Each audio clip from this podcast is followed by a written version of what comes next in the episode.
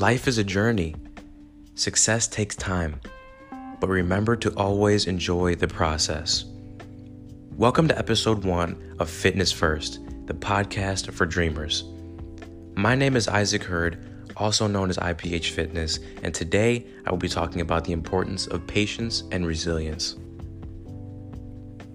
What's going on, guys? IPH Fitness here. This is my very first podcast. I am very excited to share this new series with you guys. I really hope you guys enjoy this. So, with that, enough talk. Let's get to it.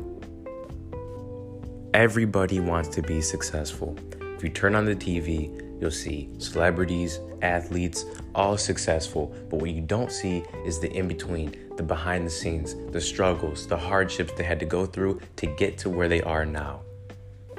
For example, you look at Microsoft, a trillion dollar company. You think that happened overnight? Of course it didn't. Did Bill Gates have to have patience and wait his turn for success? Of course he did.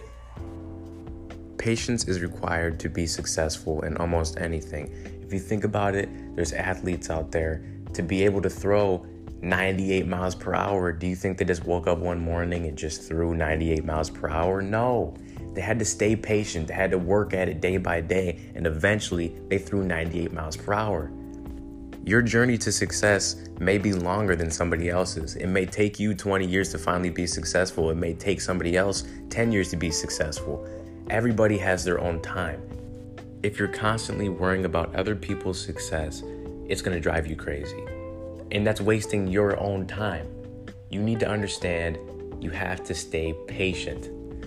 Now, the next quality that I want to talk about real quick is resilience, okay? You need to understand there's going to be people in this world that just don't want to see you win. And that's fine. That's wasting their time because they're worried about you while you're on your grind. You can go about that two ways. You can take the negative energy that they're feeding you and let it lower your vibration, or you can take that negative energy and use it as motivation to achieve greatness. That's why resilience is key. There's going to be haters out there. There's going to be bad days. There's going to be hardships along the way. There's going to be things that you think are the end of your journey, but it could be just the beginning. If it was easy to be successful, don't you think everyone would be? You would just walk on the street and just look at a whole bunch of successful people. But do you see that? No. The people that love making excuses on why they didn't make it or why they can't make it are the ones that are lacking these two qualities. I mean, think about it. They're not patient enough to see things through, so they're going to try to justify it with, oh, it's just too hard, or oh, I can't do it.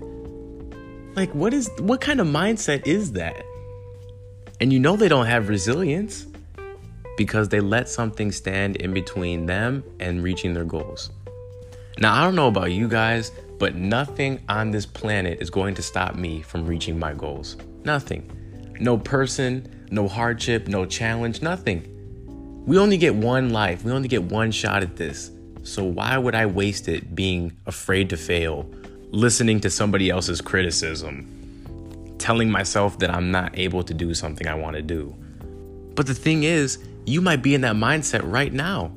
And it's sad because you listen to the nonsense that people tell you. And then you start thinking about it and you're like, man, I really can't do that or you start doubting yourself. those are the worst things you could possibly do. You know, lock in, stay resilient, stay patient, and let's reach those goals. Until next time, thank you guys for listening. Love you all. I'm out.